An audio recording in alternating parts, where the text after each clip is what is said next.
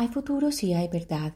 Lectura del informe final de la Comisión para el Esclarecimiento de la Verdad, la Convivencia y la No Repetición.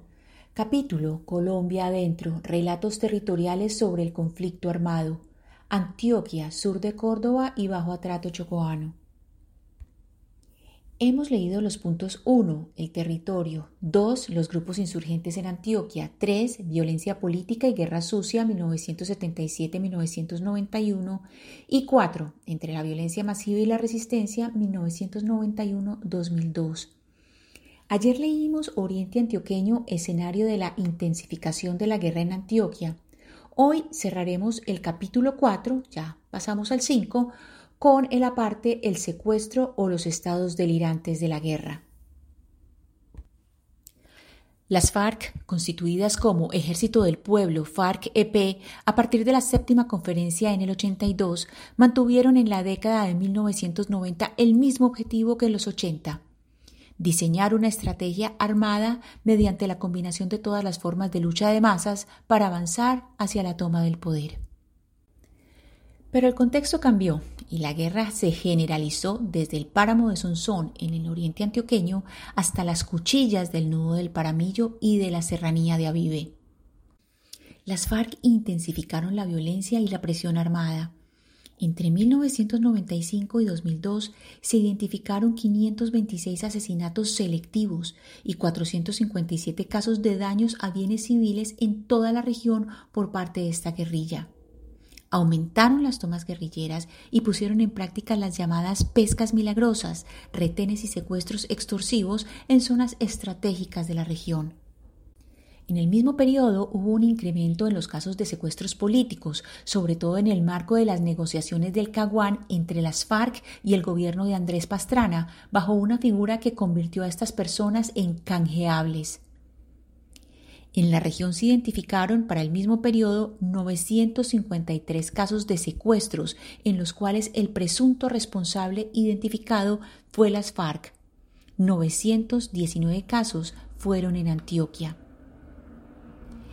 En este contexto fueron secuestrados por esta guerrilla el 21 de abril de 2002 en medio de una marcha ciudadana hacia el municipio de Caicedo, en el occidente de Antioquia, el gobernador Guillermo Gaviria y su asesor de paz, Gilberto Echeverry, quienes promulgaban la no violencia como forma de vida y de gobierno y se oponían al tratamiento militar del conflicto armado. Ambos creían que la no violencia era la fórmula para propiciar una salida al conflicto, pero guerrillas, paramilitares y fuerzas del Estado seguían inmersos en el uso de violencia masiva para controlar puntos neurálgicos de la región. En estos años, las Autodefensas Unidas de Colombia arremetieron con masacres y desplazamientos contra los pobladores de Dabeiba, Ituango, Liborina, Sabana Larga y Peque, mientras las FARC buscaron tomarse centros poblados en el sur de Urabá, el Bajo y Medio Atrato y el occidente antioqueño, como estrategia de repliegue y contención ante la expansión paramilitar y el aumento de las operaciones del ejército. Para principios de la década del 2000, el municipio de Caicedo, en el occidente de Antioquia, estaba sitiado por el Frente 34 de las FARC. Durante 2002, ese frente se tomó el Puente Bao de Anocosca, ruta necesaria para entrar o salir del municipio. Los campesinos, en su mayoría cultivadores de café, se vieron afectados por las presiones de las FARC, pues además de los retenes hubo una prohibición explícita de vender café. Esto motivó que el gobernador y su asesor de paz promovieran la Marcha de la Reconciliación y la Solidaridad con Caicedo, que empezó el 17 de abril de 2002 desde Medellín hasta Caicedo como una manera de apoyar a la población rural del municipio. Al quinto día de la marcha y cuando faltaban cerca de cinco kilómetros para finalizar la movilización, guerrilleros del Frente 34 bajaron de las montañas hasta donde se encontraban los marchantes en inmediaciones del puente Bao. Gaviria y Echeverry encararon a la guerrilla de manera pacífica. Quédate al frente de la marcha, dijo Gaviria a su esposa, que yo vuelvo. Nunca más volví a verlo ni a escucharlo, relató Yolanda Pinto, viuda del entonces gobernador. Ese día, 21 de abril de 2002, empezó la tragedia de Gaviria y Echeverry. En medio del cautiverio hubo cambio de gobierno. Álvaro Uribe llegó al poder y con él cambió la estrategia militar. Las fuerzas militares estaban fortalecidas por el Plan Colombia que se había firmado con el gobierno de Estados Unidos durante los diálogos del Caguán. Su componente militar se expresó en un mejoramiento en el equipamiento y tecnología militar de la fuerza pública. Las FARC sabían que el cambio de gobierno implicaba aumentar la presión y, por eso, los secuestrados políticos eran una de sus cartas para desestabilizar al gobierno nacional o negociar con éste. Los políticos habían expresado en varias comunicaciones que no querían ser rescatados por vía militar. El 24 de abril de 2003, días antes del operativo, el gobernador Gaviria escribió en su diario un mensaje para su esposa. Abro comillas. Amor, buenos días. Escuché tanto tus declaraciones como el mensaje. En ambas oportunidades te vi muy bien. Luego escuchamos la entrevista del presidente Álvaro Uribe y te confieso que no me dejó mucho entusiasmo. No le veo verdadera voluntad de negociar. Sus declaraciones dejan entrever la actitud propia de un gobierno que cree que puede derrotar militarmente a su contraparte. El presidente Álvaro Uribe no ha interiorizado que de lo que se está hablando es de un acuerdo humanitario y continúa actuando como si estuviera en posición de imponer todo tipo de condiciones propias de un ejército victorioso. Yo pienso que lo fundamental es que acepte un acuerdo humanitario. Es solo eso, humanitario, y no responde a otros motivos ni exige otras justificaciones. Cierro comillas. El presidente Uribe ordenó un operativo de rescate del gobernador, el asesor de paz y ocho militares que estaban en cautiverio en las selvas del occidente antioqueño. El operativo fracasó. El 5 de mayo de 2003 fueron asesinados el gobernador Gaviria y su asesor Echeverry, junto con el teniente de Infantería de Marina Alejandro Ledesma Ortiz, el teniente del ejército Luis Guarne Tapias y los suboficiales del ejército Héctor Ducuará, Francisco Manuel Negrete, Mario Francisco Marín, José Gregorio Peña Guarnizo, Samuel Ernesto Cote y Jairzinio Navarrete un militar que formaba parte del grupo de secuestrados y que sobrevivió al rescate hizo un dramático relato para la comisión sobre lo ocurrido ese día. Abro comillas. El sitio donde nos tenían era imposible el acceso directo a los helicópteros. He ahí una de las principales fallas del operativo de rescate, que sabían el punto exacto, mas no sabían cómo era la topografía ahí, entonces resulta que los helicópteros llegaron, tiraron las cuerdas sobre el campamento, pero no tocaban suelo porque la vegetación era muy alta, entonces no pudieron demarcar como tal en el campamento. Si eso hubiera sido posible, de pronto la historia hubiera sido otra. ¿Qué pasó? Que el ejército tuvo que abrirse un poquito hasta donde la soga tocaba suelo para que los soldados bajaran uno por uno a tierra para poder avanzar al campamento. ¿Cuánto se demoró ese proceso? 20 minutos. Entiendo que para las FARC manejar la disciplina era muy fácil. Es así como se vienen y comienzan a fusilarnos a quemar ropa. Pero yo no pienso que nos están fusilando. Yo lo que estoy pensando es inició el combate entre el ejército y la guerrilla. Entonces yo lo que hice fue me tiro en el piso, me agacho y me meto debajo de mi cama. Yo no vi nada. Vi por mis oídos porque escuché todo, pero yo me metí debajo de mi cama y me tapé. Y yo decía, bueno, Dios mío, que no me maten, o que me maten, pero que no me desfigure para que mi familia me pueda reconocer. Yo apenas siento el disparo de la cabeza, yo grité, ¡ay! Me mató este hijo de puta. Durísimo y me quedé quieto. De un momento a otro, todo quedó en silencio.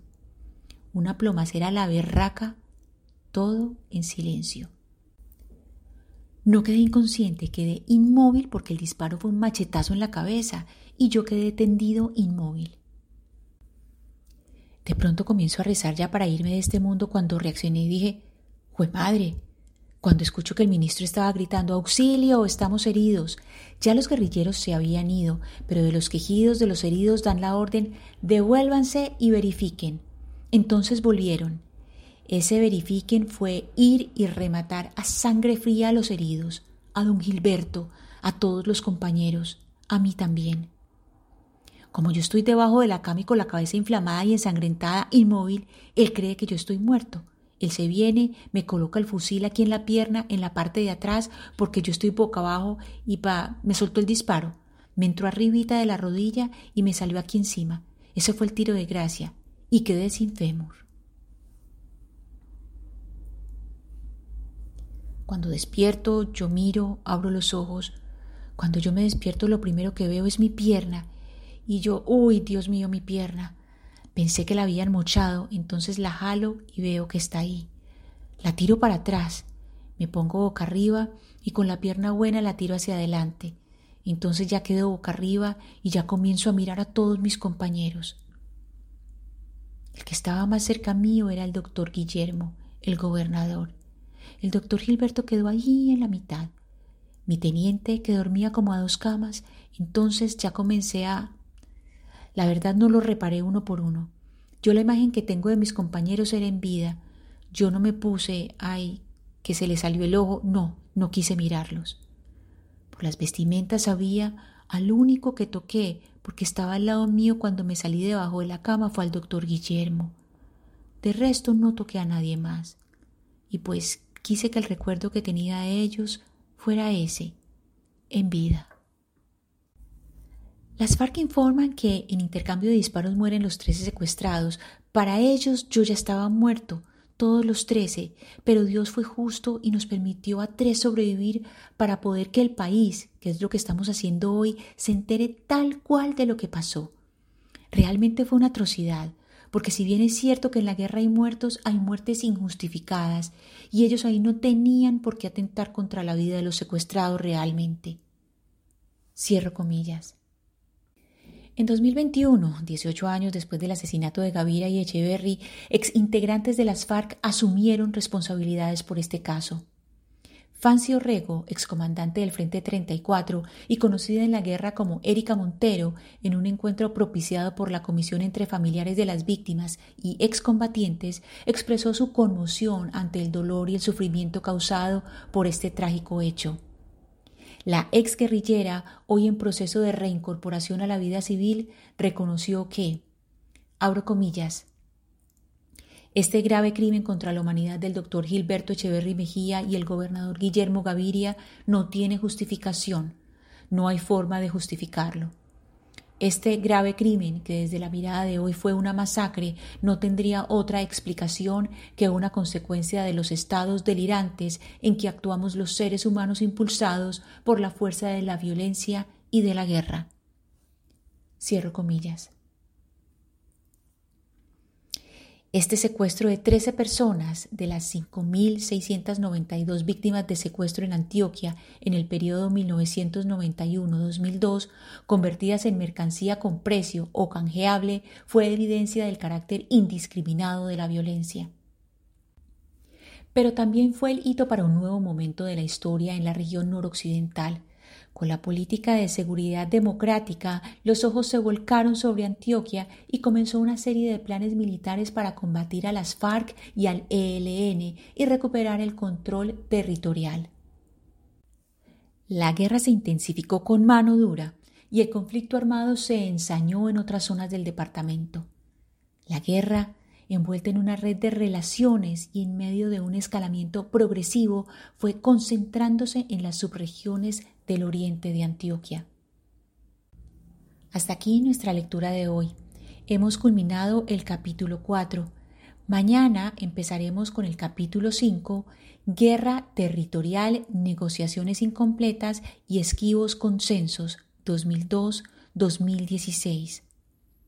Muchas gracias por oír. Lectura casera, Ana Cristina Restrepo Jiménez.